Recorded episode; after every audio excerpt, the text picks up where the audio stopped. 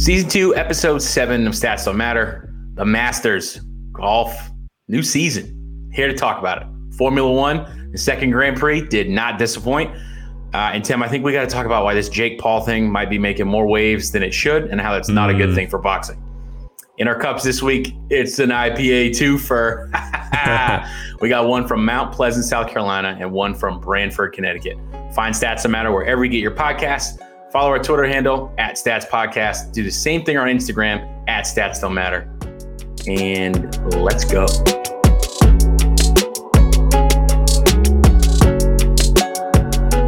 Tim, we didn't do a uh, podcast episode last week. Um, we didn't record one because I, w- I took a little vacation. Me and the wife went to Charleston, South Carolina, which, as the crow flies, is only about an eight-hour drive from where we live in Northern Virginia, which is a doable drive because I drive to Maine. It's like nine to ten hours with traffic, depending on how bad the state of New York and Connecticut are. So I'm thinking this is going to be easy. We're going to go down there. We're going to go on the beach. We're going to enjoy some good food. I'm going to play some golf, ride some bikes, take some photos, drink some good beer. A lot of that happened. Got a little mini tan, played some golf, lost a lot of golf balls on a really, really expensive course that is lined with houses off the fairways. Like, I get Okay. this is what retired people want to do. It's fucking terrifying. it's fucking terrifying. Yeah. Yeah. Yeah. Yeah. Yeah. So one, one cool thing, there was a couple breweries. I was like, hey, I, would like to go to these things. One of them was Westbrook Brewing. I don't know if you if you ever had any of their stuff before. You usually only find like three Westbrook beers uh, on the shelf. Their um, One Claw, which is a rye pale ale, which is fantastic. Their IPA, and then they have a white tie Belgian uh, style ale. Now they also have a sour series that, that's pretty good, um, and they have a key lime pie gose that is like ravenous, but you can't really get it a lot of places. So whenever you see it, you usually kind of grab it. And I just happened to, you know, be looking in the grocery stores and I'm like, all right, I don't really feel most of these craft beer options down here. There's a lot of wicked weed on the shelf. I didn't really want to go on vacation and drink Miller Lite, you know. So I, I said, well, I, I guess I'll try some of these things. And then I, I went to a place and I found Westbrook and I just bought them out. I was like, all right, cool, here we go. This is what I'm gonna drink. And then it got me thinking, oh shit, this is actually it's in South Carolina. We should go to Westbrook. So we looked it up in Mount Pleasant or Mount P as the locals call it. Nice big production facility. Um, it was like kind of over overcast, a little cloudy, and there was good outdoor seating. Everyone was socially distanced. And I went in there and I was very pleased to find that they had a lot of stuff on tap that you could not get in cans. And I loved when that happens because it, it's just like it makes you want to go to the brewery. And so what, what I got here is Idaho 7 in Cashmere. It's a it's an IPA, some rotating hops. And just on the side of the can, I mean, I was going to buy it anyways, but this just cemented it for me. Shower tested and approved. Now, if you don't know, how, you know, there are many good craft beers. The first craft beer after a long day at work, first craft beer after a shower, the first craft beer on the whole uh, number one of the golf course, and the shower beer. I mean, they're, they're ubiquitous, and craft shower beers have their own levels. And I am quite excited, quite excited to do this. It's been sitting in the fridge for a few days. I, I didn't even crack one yet. It's been sitting in my fridge for like almost three or four days. I waited just for you. I've had a couple crazy stouts that they've put out, but I don't know Yes. if I've had any of the uh, the IPAs yet. So I will I will tell you that I got one of their stouts called the Gates of S'mores Door, as in like the Gates of Okay. Mordor. Yeah. Um, uh, we're not going to get a chance to preview it here on the pod. I'll I'll just say that, but uh, very excited uh, to to have their beer. So cheers, man. Idaho Seven is one of those hops that's like it's either you love it or you don't. Cashmere is like kind of a little smoother. Those are the two main hops here. Let, let's see what let's see what they do. Uh, 14 sips. Everyone knows the rules. Can't get us for copyright. oh, that's that's very dank. Um, it's not really a lot of tropical flavor that I would expect. Maybe a lot of times with the Idaho Seven, you, you kind of get that more grassy feel. It's not exactly like Mosaic. That's one of my favorite hops. This is good. Um, but man, I, I have another one in the fridge, and I was like, maybe I should have grabbed that one. They're both good. I, I've already had the other one though, so I, I would give this definitely. I give this a three nine. this this is good. It's it's very crushable for seven percent. I could see how this would be a shower beer. It would be something you could definitely have at least one of in the shower. Um, it's twelve ounces. It, what would you compare it to though? See, a lot of the Idaho Seven beers that I've had are like super, almost like weed, like dank beers. You know, this one has like a little more flavors of like mango and stuff like on the back end. So like that's where you kind of get like uh, sometimes that flavor profile too just sits on your tongue and like mm-hmm. you just breathe dank like mango. Okay, it's good. It's good. It's not as as hoppy as I as I expected it to be. But sometimes that's good, you know. I mean, you you definitely got to play around with the flavor profiles, and sometimes having the most hopped up beer is not a, a good measure of actual brewing talent. So yeah. the, the fact that this is good, you know, you got. Uh, I've never seen the Idaho Seven and Cashmere hop together before, so I don't mind it. All right, so uh, mine is a relatively new uh, brewery. It's Colorblind Artisan Ales. Uh, I'm drinking Depth Perception the double dry hop New England IPA. Uh, in fact, it's um, contract brewed by Thimble Island out of Branford, Connecticut. Um, Thimble is one of those that you know I don't find myself drinking all that often. I think they're just you know perfectly. I don't want to say perfectly mediocre, but they're definitely more uh, sort of middle of the road for me. I know a lot of people around here swear by it. Um, and to be fair, I haven't really had their full menu, so uh, I'm going to save complete judgment. Um, but uh, this one, I've seen. It's got a pretty cool little can design. Uh, for those uh, who are colorblind, uh, this is uh, it looks like one of those colorblind tests. Um, but I've heard a lot about the brewery as of late. I saw this had to grab it and give it a try. Um, the guy at the package store seemed to back up all of the hype, saying that it was uh, a very good beer, also. So he tends to be pretty right. So we'll see what happens. as soon as I open it, it literally smells like a fruit salad. Like it smells very, very fruity. You, you mean like fruit salad, like a whole bunch of oh Blackhawk? There's the glass. Sh- sh- shout out to Blackhawk for the uh, the, the, the glassware here. Um, when you say yeah, fruit no, salad, do you mean the fruit salad that is like you know mixed with Jello, or you mean like the fruit salad no, just a whole bunch like of fruits? Actual actual fruit salad it smells hey, like a little bit sweet. You never know. organic. That's mm-hmm. what. Uh, that's What's what wrong with processed like. fruits, Tim? uh, we introduced my son to uh, pudding like Jello pudding the other day. Like oh, there you for go. the first time, and he he, he gets the, he call, he calls them the yummy shakes, where he gets it and he goes like, oh. or, or like sometimes he'll cough when it's really good. It's funny. Um, he definitely got that. Man, this thing is opaque, hazy. Yeah, yeah it looks great. All right, let's give yeah. a shot.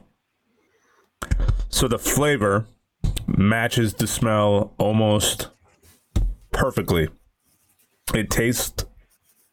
And what's funny is, as I was pouring it, I was reading the label on the can, and it says uh, it's loaded with Citra and Talus hops, with notes of tropical fruits, citrus rinds, pine resin, and pink grapefruit. And that pink grapefruit is literally spot on. That's exactly oh, yeah. what this tastes like. Um, which is good and bad because I'm generally not a big grapefruit fan in general. Really? yeah, it's one of those. I'm not a big bitter fruit guy. See, I was just about to ask you that because, like, I grew up eating like grapefruit, but I would never eat grapefruit straight. Like, we had like a like a slotted spoon that was serrated edges that you're supposed to use to cut it, uh, and we would always pour a little sugar on top of it. Yeah, that's what I hear, and people keep telling me to try it. I've just never tried it. I've never sat had grapefruit and been like, "Oh, this is so." Like cantaloupe is another one of those. I'm not a huge cantaloupe guy either. Yeah, man. Nah.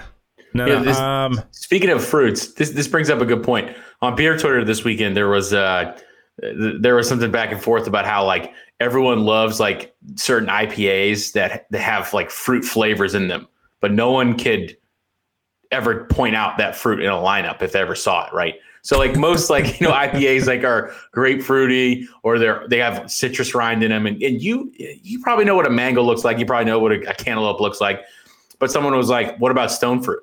There's so many IPAs that say they have characters of stone fruit, and I, I kind of hopped in the thread and I was like, I, I, feel attacked right now, and you will be hearing from my lawyers. like, I love stone fruit flavors in a beer, but I wouldn't be able to pick it out. That's why I could never be a, a beer judge. So.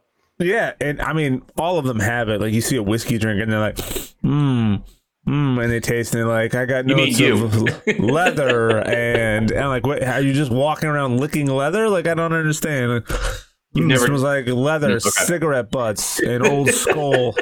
I, I, had some questions, but we're, we're gonna go right past them. This is not this this podcast to do that for. Uh, all right. Anyway, What's the rating? Um, I'm gonna give this one. So what I was gonna say before we got off on our little tangent is generally I'm not a big grapefruit guy, but it works a little bit here because it has even though it starts off with that like big grapefruit punch, it kind of settles off a little bit with like a sweeter sort of like candy fruit note. So it works, uh, even if the first initial sip is not um, not something I would eat on my own. The finish is really nice. So I'll I'll give this one. Uh, you know what? I'll give this one a three nine as well. Um, it's it, it's solid. I think it shows a lot of potential. Um, of the the beers that I saw people talking about this weekend, it was this and uh, another variant I'm going to try and get my hands on. Um, and they did say of the two, the other one was the better of the two. But everyone loves, loves, loves this beer. Uh, and I, I mean, I, I can see, I can see why. If you are a grapefruit fan or you really like the the IPAs that you know have that grapefruit forward taste to it, this is a must must drink because that's a, exactly what it tastes like. The description they gave is literally spot on. So three nine nice. for me. Part, partly my own fault because I'm not a big grapefruit guy, but uh, I do love the finish on it. Um, and I feel like this is going to be one of those that's going to grow on me a little bit more. Like if you asked me what my rating is at the end of the podcast, or even like the next time I have one, it may be higher because it feels like with each sip, it gets a little bit sweeter, a little less bitter. But we're not at three nine, three nine. Very Sticking nice. You, you'll be happy to know that I gave a lot of local craft beers uh, three fives last week.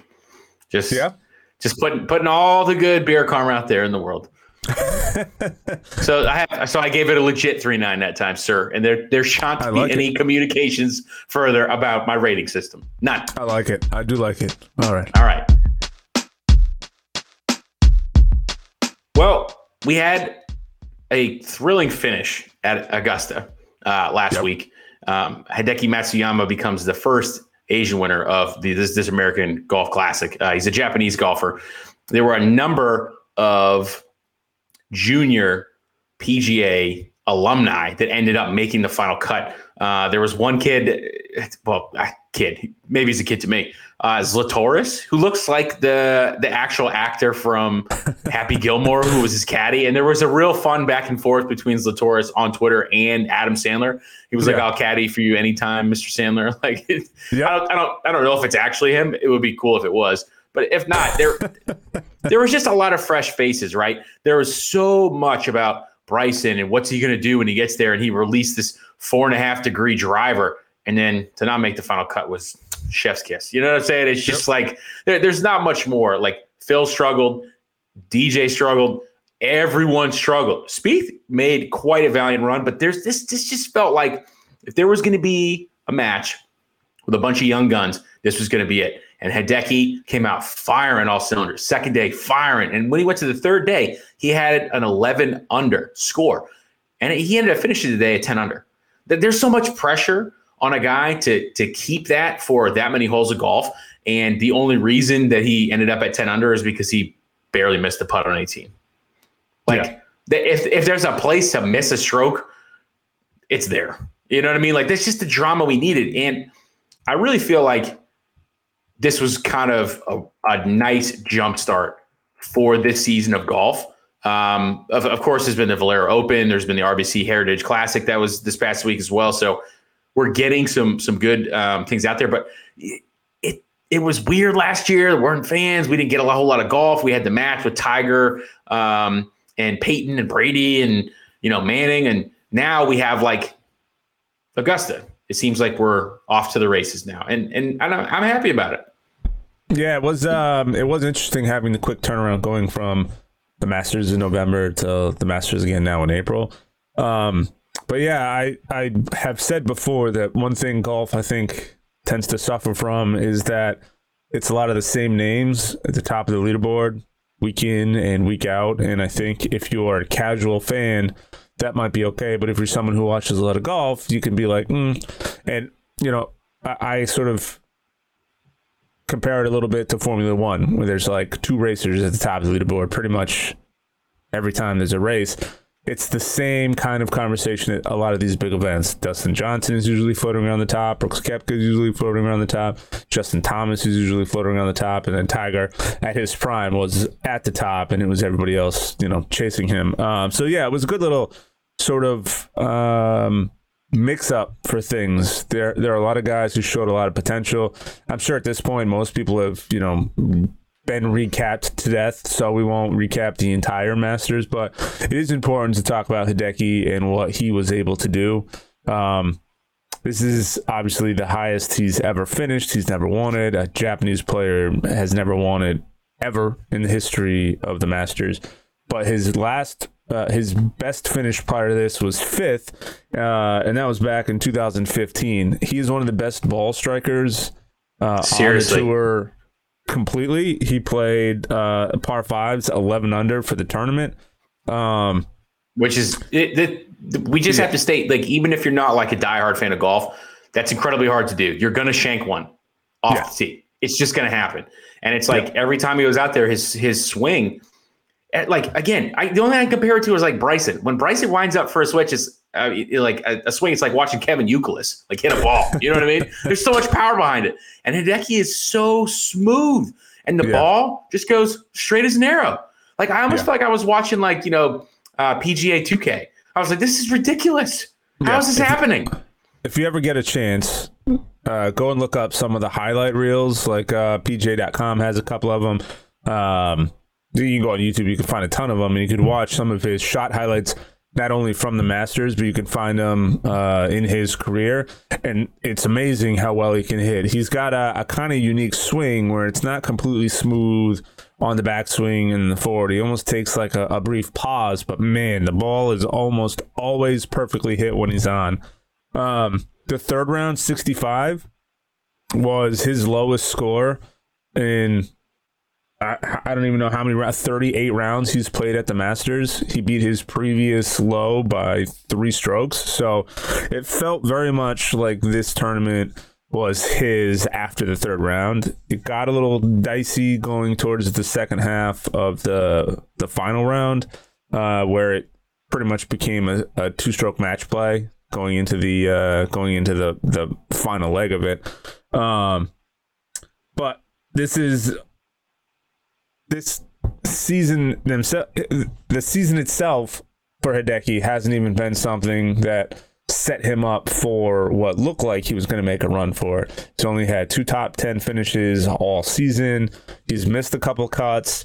He's kind of had sort of a like a mediocre season so far. To, so to see him come in, play extremely well when everybody was struggling, I mean, everybody was struggling, and to come in and put a 65 on the third day in the midst of everybody struggling, it's almost like the the weather delay they had really kind of helped him settle himself in because he came out of that weather delay and just played like his hair was on fire. It was yeah, it, it was uh, it was it was a lot of fun to watch. Um, but on the season, like some of the statistics, he's 85th in driving accuracy, he's 63rd in greens and regulation like he hasn't been like a standout at all this season. So that's good to watch. Also, just uh, worth noting, uh, your boy Bryson DeChambeau is 138th ranked uh, in driving accuracy. So all that hoopla regarding ruining the game of golf and, and whatnot because of the long distance. I said it before. I said it when we talked about it the last time yeah, you can hit the ball a mile, but it's not going to mean anything because the game is still reliant on accuracy, which is what we saw because the average drive for Bryson this season has been like 321 yards. Uh, the guy we're going to talk about here in a second, his average driving range is 298 yards. And one of the two of them is making a lot of commotion for the way he's played, not because of the drive. And that is a one Jordan Spieth, who has not looked good since 2017, has come roaring back. Um, not Rory roaring. yeah, definitely Rory, not roaring, and not roaring like Tiger. he has just come out of nowhere and just suddenly started playing incredibly well. He's played in 15 events this season. He's made 13 cuts. He's got six top tens, including one win. He came in third at the Masters, and he he made some shots that were incredible. You know, he he's kind of been true to form and kind of spraying the ball a little bit when he gets uh when he gets a little out of sorts, but some of those saves and some of those recovery shots were incredible. There was one shot that they showed from uh I think it was the third round where he was just completely off to the left where we had never seen a player hit before. Had to hit up and through a bunch of trees and ended up putting the ball, you know, within a couple feet. It was easily the best shot uh, of the entire weekend in terms of recovery. Obviously, not the best shot uh, of the tournament. You had you had a lot of those, um, but he's uh, 15 in birdies per round this season. He's ranked 15th, 24th in greens in regulation, and 18th in saves from the sand. Uh, they've talked to him a lot about sort of his his sort of resurgence or his his comeback.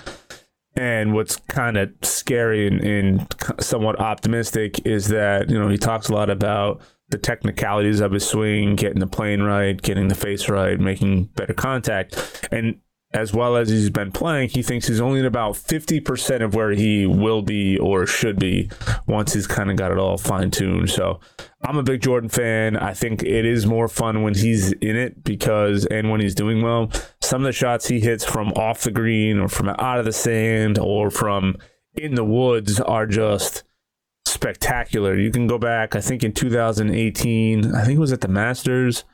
Uh, he hit a flop shot in, in one of those tournaments that went like a mile in the air um, off of uh, a sprinkler head and ended up uh, landing within a few inches of the hole. Like it, he is a very very special dude, and I think the game is just a lot better when he's in it. And as of now, he is in it pretty much every weekend. Um, I think his one downfall Masters weekend was going into the fourth round. Well, even the tail end of the third round started to spray the driver a little bit.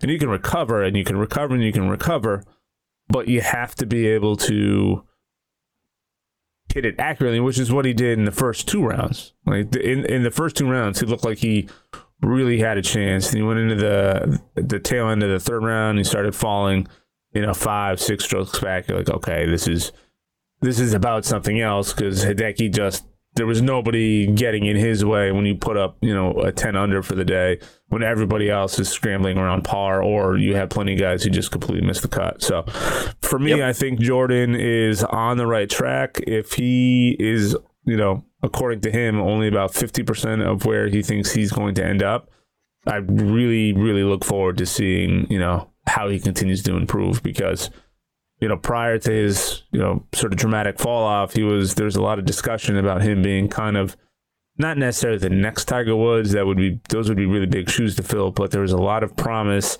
and a lot of hope that he may come out and challenge a lot of those Tiger numbers, especially when he won two majors pretty much right off the bat. So um, I'm pulling for him. I mean, good for good for Hideki. Uh, that was great to watch. Some of the after round photos of him like sitting in the airport completely by himself with a jacket like a normal person.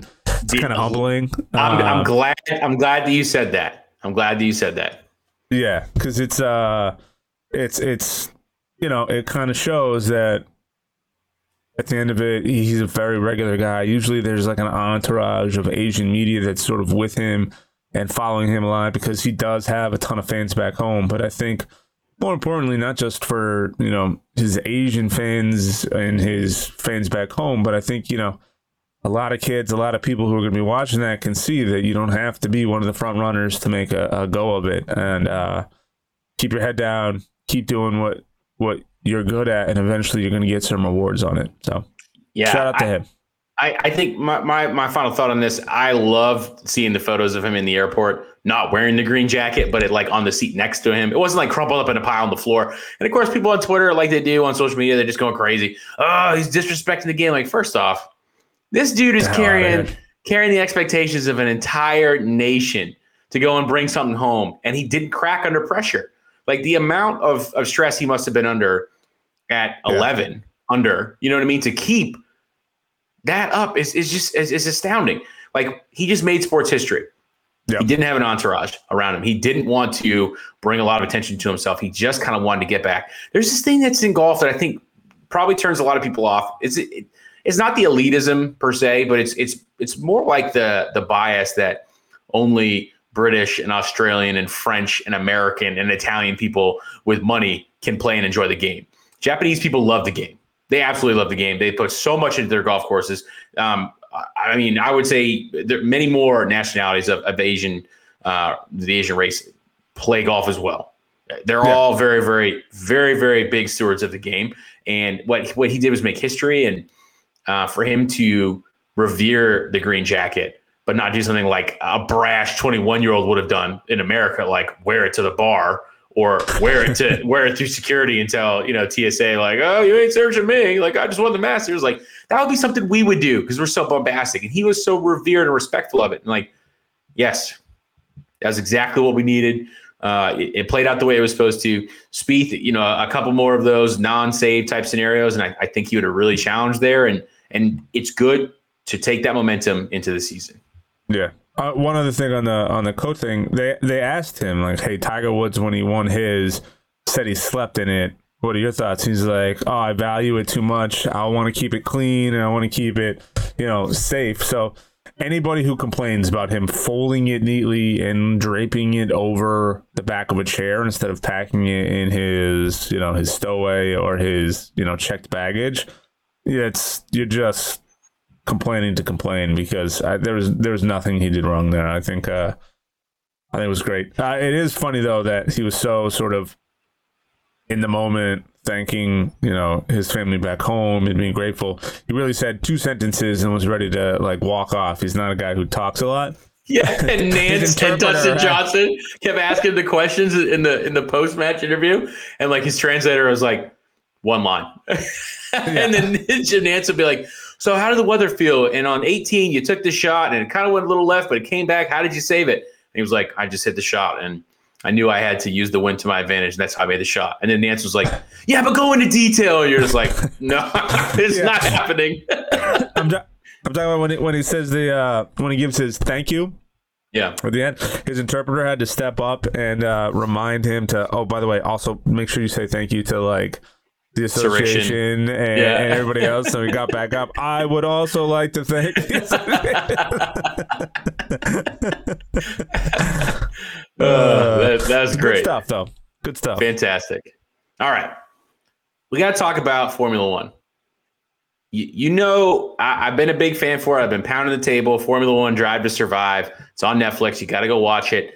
Um, there's been so much history, obviously, that Lewis Hamilton has made and this season doesn't seem it's going to be like anything less. And I absolutely love it. So the Imola Grand Prix uh, in Italy was this past weekend. And we've we talked a lot about how this season, much like seasons prior, is going to be just Lewis Hamilton, Max Verstappen, one two. That's pretty much the battle, right? Um, and oh boy, did we get one that was good this weekend. There was a there was rain, and when when you have rain in Formula One, it it's crazy because the thing in Formula One is you're always trying to strike a balance between power and grip. The more power you have, the the less grip that you're going to have because you're going to degrade the tires, and the more grip you have, you know, like you can keep the tires longer, but you can't go necessarily as fast. That that's that's what it is in a nutshell, right? Their strategy into hitting the chicanes and the different sectors and trying to get the fastest qualifying time, and you know, getting positioning on the grid, all that's there. It comes down to balance, carrying the most speed, keeping your tires as long as possible. It's a very, very big game of cat and mouse, and there was usual dueling in this match. Uh, Max and Lewis did not disappoint. This is where things got wild. At one point, Lewis spun out, almost almost hit the wall. Definitely went into the gravel. Had to reverse his way out of the gravel. Okay, which put damage on his car. Had to pit.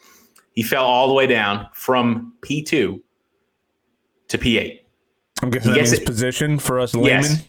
Yes, okay. yes, position. So there's there's you know t- 20 20 P spots on the grid, right? You got 10 teams, two cars. You know, P1 is obviously you won the race, P2 second, okay. third, fourth, et cetera, et cetera. Uh, so he spun out. He hits the pit. They fix him up. He goes back out. The track begins to dry up. And this is always the thing. Like there are some races where the conditions are fantastic because the air the air is dry and and the tarmac is is great and it's everything works well. Sometimes you get like a rainy race and you really have to use tougher tires to get through it, and you can't necessarily go as fast as you would in some of the races. The skies opened up. Hamilton's in P8. And at no point did I ever think like, oh, I guess Max is just going to win this race. Max charged to the you know the front and, and, he stayed there and he did what he needed to do, even after a crash between Valtteri Bottas and George Russell. Uh, there was a rolling start. for Verstappen got ahead again uh, and and continued to hold on to it. And one thing that just astounded me was that Hamilton went from P8 all the way back to P2, where he finished the race. Now, Verstappen had, you know, 21 seconds on him by the time it was all said and done. But for a guy to almost be retired out of the race because he got into a, spin out, which he could have crashed to the wall, and when his own teammate retired out of the race because he got into an accident, for that guy to methodically go back and secure P2 at lap 60 of 63 is fantastic. That tells us everything that we need to know about Lewis, that he's a fantastic driver, there's absolutely no quit in him. And the audio that was between his pit crew and him at the time was like, let's go. Let's go get this. Like, we're not sitting down. We're not accepting this. We think we can get P2. And when he overtook the Ferraris and the McLarens, especially there towards the end, you just were kind of like, I'm witnessing something here. He's not going to win this race. But the fact that he's not going down without a fight really puts the pressure on Max to just continue to race as best as you can to win this. Um, and and you know it's just being part of the season, so the way points are awarded, they would have been tied. But Hamilton had the fastest lap in trying to catch Verstappen, so he got an extra point. So he has the tiebreaker. So he's still number one in the world, which has to piss Red Bull off. But th- this this is exactly what I think a lot of fans might not know about the drama of Formula One. That is that is just really good, and it's the fact that like there is strategy there. Now, uh, I'm not saying a lower or a lesser driver. But what I'm saying is if someone else who started P8 spun out, they're probably going to P15. At that point, you're pretty much at the back end of the race. It's very difficult to catch up unless you have like a fantastic car, which I mean, a lot of Formula One drivers do not. Um, there, there are things that you can go either way, but to see Lewis consistently knock off P's every couple of laps and just get within striking distance I think that bodes really well. I think we're actually going to see something this season between both Red Bull and Mercedes where we're actually going to get the duel we've been wanting for a long time. Um, and, I, and I love that. I, I just think that all the arguments of, oh, well, Lewis is lucky because he has Valtteri to hold off everyone. Well, he did this time because Valtteri retired out of the race. You know, he got into an accident of his own. Like Hamilton had to methodically go and track down every single one of them. And when he passed Charles Leclerc to, to get into P3, I was just kind of like, okay, this dude's totally not fucking around. And I, I should have known that because he went from P8 to P3 in a relatively short amount of time. It was just amazing to see the sun opened up and there was really no stopping him at that point. Like, I, I, I, guess it's weird. Like, you know, Superman, when he gets in the sun, he just feels all his power, right? Like, I, it just felt very similar watching the same thing. Two, two last bits of notes on that. Most Formula One tracks are kind of I mean they're they're central parts of wherever they are, but they're like they're kind of secluded, right? Like sports stadiums are out there. You have the ones like Monaco, which is like in the city, which is pretty wild. Um, Imola is actually built into a town, so there was a photo that Road and Track um, wrote an article about. It showed these two kids jumping on their trampoline, fifty meters from the racetrack, which is insane. That is like, insane they're, they're not they're not paying for those tickets and they're like seven years old just jumping on the trampoline like you know playing popcorn or trying to push the other one off the trampoline and like there's cars going by at over 150 plus miles an hour like right at their front doorstep like I'm kind of a little jealous about that. Like, what would like Airbnb one of those places? baseball over the fence by accident. You're like, oh my! I'm gonna, I'm gonna get that in about an hour. yeah, pretty much. The last bit of good news there are a set number of races that occur throughout the world every year Dubai, Bahrain, um, Monaco, Italy, Spain, Australia, Britain. There's one in America, right? And then the good old US of A in Austin, Texas. And in 2022, Formula One is coming to Miami. They're going to build a course around the Hard Rock Cafe in Miami, and I am here for it. I'm already thinking about how I can get down there and watch one of these things because we stock car racing is a very big thing in, in America, and IndyCar racing in America is making a bit of a resurgence. Um, but eh, some of these races like happen multiple times in other countries, and you have to get up on a Sunday morning and watch them, and you know watch practice qualifying the the, the two previous days at like 7 30, 8 o'clock in the morning because of when it takes place over there. So to know that we have a race with high power cars in a beach state that has a lot of rain. Just after the drama we saw this week in Italy, I was like, yeah, yeah, sign me up, dude. I'm here. Let's go.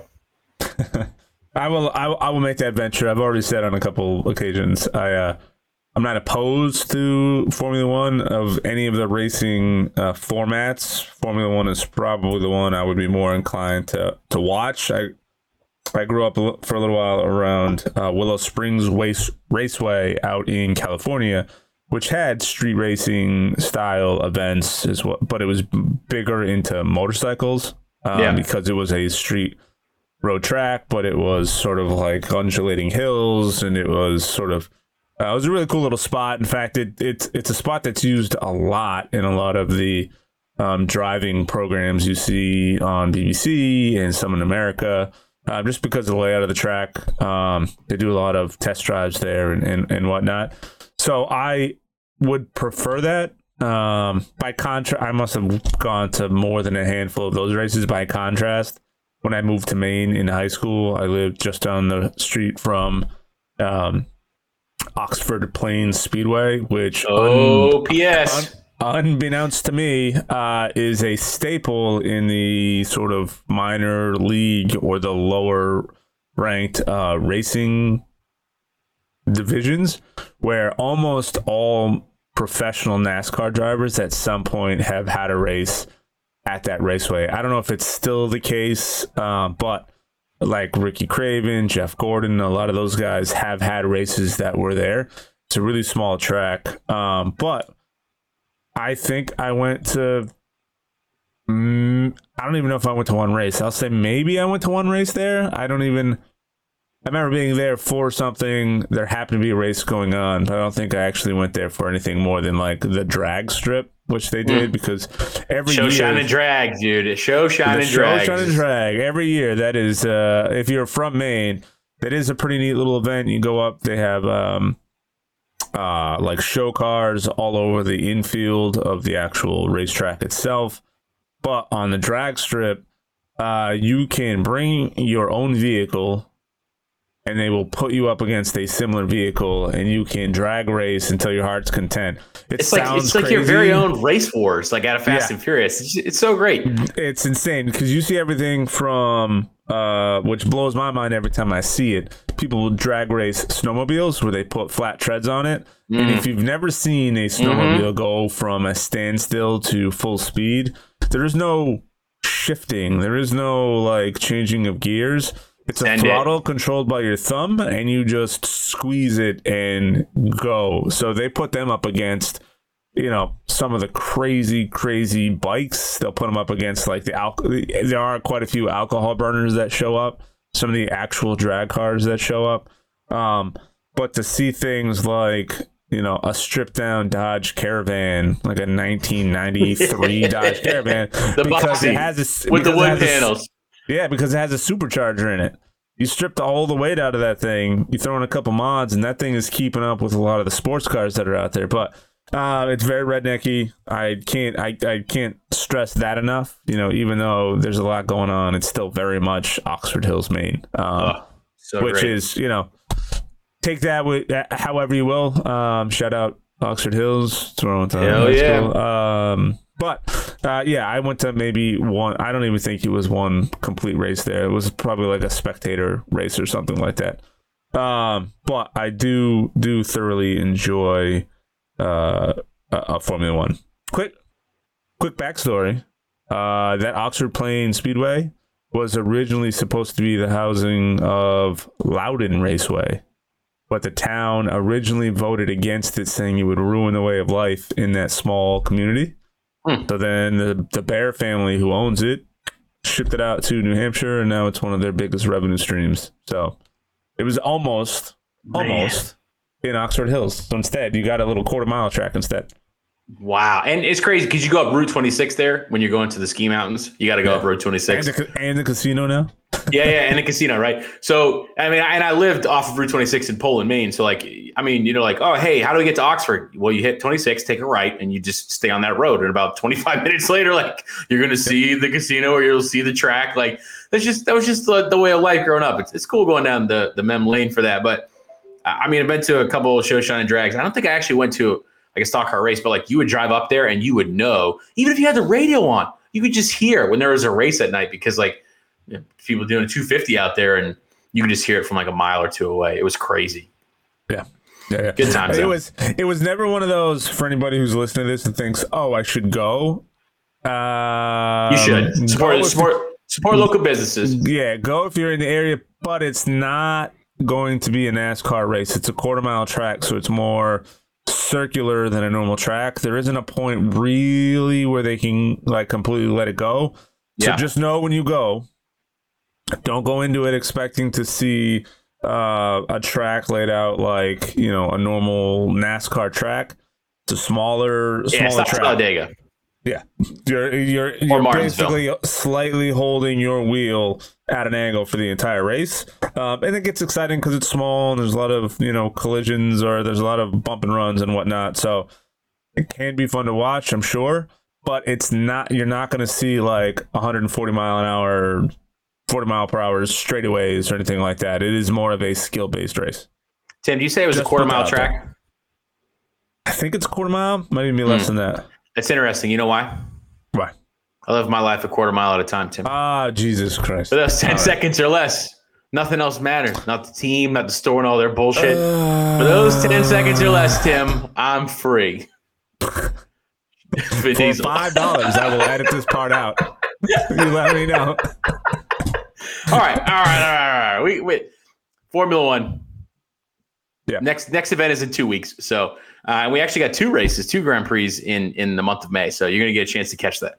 Let's talk about this this last thing here, Tim, before I finish this episode of Stats Oh my podcast. god! And I don't even want to dedicate more than five minutes to this. So let's go. I, I know, I know, but we got to do this shit. ah, all right. We have you and me have debated the merits of boxing versus UFC. What's the better sport? What's the better draw? Yeah. You know what what should be you know given the lifeblood and what should um, just you know die and what should be you know evolving. Right? Like the genus of species doesn't really kind of explain the difference between boxing and UFC. There is an art to boxing. It is is a chess match. It is a ballet match. It is a brute strength match. Uh, it's all those things hmm and just a, like I feel like it was just like a couple years ago we started talking about the Paul brothers, you know, famous YouTubers because they vlog and they do shock content, and all of a sudden Jake Paul is like, I'm going to be a boxer. I mean, his brother Logan is actually a boxer, but like Jake's like, no, I'm going to go and fight like, you know, other people, not boxers, like Uh, Nate to, to clarify, Logan uh, is not a boxer. They both decided to try and do the same bullshit and oh, fight Oh, okay. like celebrity matches and whatnot because yeah, and of the financial draw. Yeah, and that's the thing I struggle with, right? Celebrity death match was funny on MTV because it was fake, right? Wrestling is kind of is kind of funny. There's there's good storylines. There's a heel. There's a victor. Like all that stuff. What we're seeing is just Jake Paul attempting to get more clicks, and I get that the pay per view buys are behind it, and you get to be in Mercedes Benz Stadium in Atlanta. But come on, you're taking on Ben Askren, the guy that got submitted in seconds by Jorge Masvidal with a knee to the face. A guy when he showed up to the weigh-in looked like me without a shirt, and Jake Paul is like ripped. Like, okay, come on, come on, man. Yeah. Like, if there was anything that made me think I don't give a fuck less about boxing, it was this. So here's a, here here's a uh, all right. So my my take on this is going to be a little different, right? So one, I think Askren was not the guy who should have been the representative of MMA. His Nope. striking is not. Terrible. T R B O. Terrible. It's not even at the top of. Or uh, not even. I would say it's like mediocre at best. There are plenty of YouTube videos that show how bad it is. They just quote unquote call it an elite striker. But I think you're selling him a little short with the knockout from Masvidal because before that knockout, uh, he won 19 straight fights in a row. But his specialty is more grappling and wrestling. Can he stand up and, and fight? Yeah, he has 16 knockouts and a couple technical knockouts, but he won a ton of fights and just got caught with a knee. He did get submitted the the second fight, but his record is 19 and 2 and the two losses were the last two fights that he was in, right? So I, I'm not going to sell him short and say like he was at the end of his career or anything like that.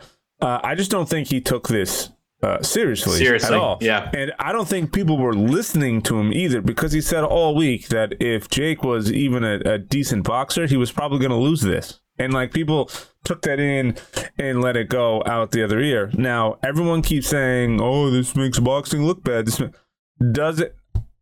Does this make boxing look bad, or does it prove that boxing is just a more difficult sport?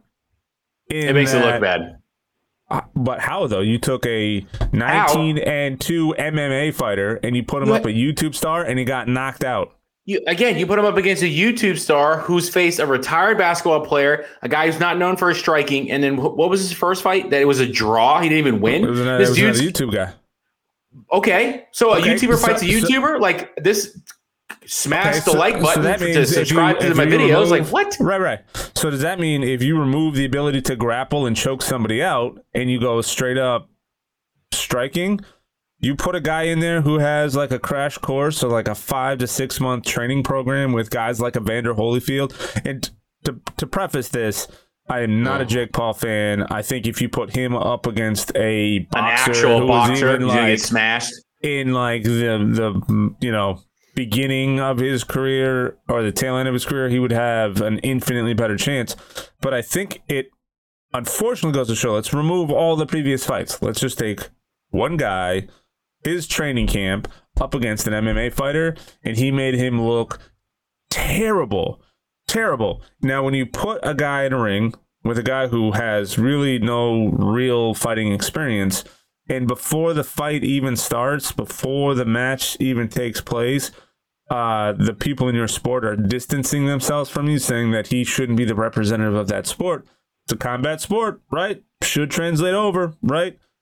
Clearly, that's not the case. He got his ass kicked by someone who had an eight month, like, crash course, who was meeting with whoever his money could buy to come in. Like, there are training videos of him with Evander Holyfield. There are videos of him in his training regimen and his training program, and he took it very, very seriously. I think it kind of goes to show that if you took an MMA fighter, like let's, if you're in the same weight class and, and whatnot, obviously there are going to be guys who are better striker. Could Conor McGregor stand in there and, and give him a better uh, run for it? Yeah, of course he did. But what happened the last time we put an MMA fighter who wanted to box in with another boxer? That- he got that's his what ass this- kicked and he got knocked out also. That's what this feels like. two- That's what we this have feels two like. Fights. Hold on. We have two fights. One was a YouTube star who just started boxing. The other one is the guy at the tail end of his career who's also undefeated. Both times, the MMA fighters who got in the ring ended up getting knocked out. Both events, MMA fighters lost and they lost badly. Like McGregor was MMA not fighters. making it to the Luke Rockhold Uh-huh. was not in there. Daniel Cormier was not in there. Stipe was not in there. McGregor Okay. was not in there. So like McGregor McGregor fought against Floyd Mayweather, did he not? against Floyd, the- arguably the greatest boxer of all time. So like, there's difference between you stepping up to the goat versus you stepping like- up to someone who is 245 pounds reti- overweight. Who's on the verge of retirement, mind you. It, it, it was like Floyd waiting to fight Pacquiao because You are you are talking about cantaloupes and grapefruits right now, my friend. You are. This is not even no. What I'm talking close. about is everyone who's like, "Oh, this looks bad for for boxing." The event It so and the does, though. spectacle of it, the event and the spectacle of it looks bad for boxing because it looks like that's what they need to cater to to get fans, and that's not accurate. Like we have Lomachenko, we have Crawford. There are plenty of guys Ryan who Garcia. are drawing. Yeah, we have guys who are drawing payouts. We have guys who are drawing crowds. We have guys who are drawing attention. This spectacle was nothing more than a a concert that had a couple fights that are in it. Like the cards themselves should this card should not be a representative of boxing, and that's where people get this wrong. It's Here's the problem, though, boxing, Tim. It's celebrity fighting. It just Yes. happens to be boxing because Nobody wants to to, see that. or wrestle. Nobody wants to see that. The, the thing I about agree. boxing is like you're a small kid from from a gritty area, or you're scrappy, or you like punching people in the face, and, and you and you make your way up through through the marks. Essentially, what Jake Paul is doing is no different than what Floyd Mayweather does by picking his opponents. However, Floyd actually put in the groundwork seriously. Paul's camp just didn't want to do that. They put in eight months crash course, whatever. I think that's anathema to the sport of boxing. Like the the problem is this got 1.5 million pay per view buys. Yep. Which makes it like up there with all pay per view like ben, boxing it's ben, buys. Ask, it's ben Askren's biggest payout. Which also makes me think I don't think he took it seriously because he knew he was going to get paid either way. But I mean, I'll take my Tim Spiracy hat off for a second. I think of it like this: boxing is um, is a sport. Boxing is a very well respected sport. Boxing has taken some licks, pun intended, um, and they've sort of fallen a bit out of favor. We have the Olympics that are coming up. Would the U.S. send Jake Paul as part of their delegation because he knocked out a person? No, they'd say you have to go in and Of course fight not. actual boxers. That's what I want to see here. I don't care that Jake Paul can beat up a, a fellow YouTuber or Nate Robinson or Ben Askren. I want I want him to fight an actual boxer, Yeah, but a top nobody- ranked boxer. And if he can survive that, we can have a conversation about whether he's bad for the sport, whether he should be taken seriously. This whole I'm going to pick who I want based off of how many views I can get or how much like money I can get off social media. Like I'm not here for that. But That's not the point of boxing. I'm gonna I'm gonna call bullshit right now Call on it. everybody who's like Because that fight was bullshit. I agree with that. But what I'm saying is I'm I'm gonna call bullshit right now on everybody who is like, oh, why is he gonna fight Ben? A-? How many of you guys are like, oh, he's gonna get his ass kicked by Ben Askren, and then he got knocked out, and suddenly you're like.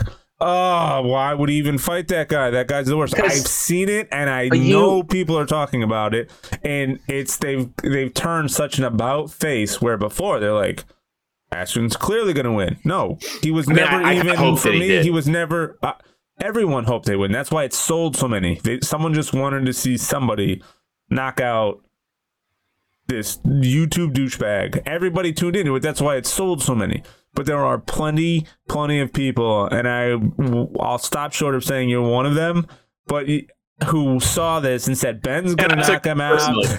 Ben's gonna Ben's gonna win this one easy, and now that Ben lost, everyone's like, "Why are you gonna put him in against a guy like Ben?" It's because it just happened to be a guy from another combat sport. It is not the same.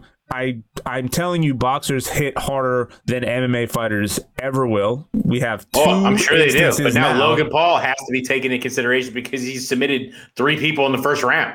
First of all, it's not called submitting; it's called knocking them out. Please, please. Get it corrected for talking about I'm- submitting I'm is an MMA term where they get them to tap out or they knock them out while on the ground. it is not Uh. called submitting when you. It's all right. It's all right, Can I guys. ask- can I ask- can I ask a serious question? Yeah. Do you think that Askren would have won if it was bare knuckle?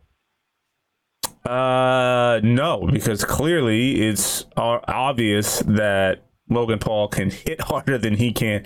Everyone Mm-hmm. thinks that the gloves are what make boxing as hard No, as they no, are. I, I don't think I don't Yeah. think it's the it's the 14 ounce gloves that that did him in. I think that the, the Askren's chin was like, "Yo, what's up?" Like I'm open and available, and Logan just connected. Like the way, like if you watch the knockout, like directly to the temple is what that yes, was. like Logan. Logan definitely set it up. Logan, you know, Lo- not Logan. Jake definitely set it up, and he Yeah. landed it. Sent the dude to sleep. Now- good, now good for here's- him. Here's the thing that I want to. Here's the thing I want to say real quick. Oh boy, I don't think a one round knockout is a. Obviously, it's not a good picture of what this guy could do if a fight actually went eight rounds. That is a very different animal than a one round. I'm just gonna throw punches. Like he looked awful against Nate. He looked a little bit better here. Again, putting him up against like a the shorts. prime the shorts were the worst thing. He had like cornhole No, bags his- or like taped to the front of his shorts. his pregame workout was worse than that. If you've seen those, that those are just weird. Where I don't know.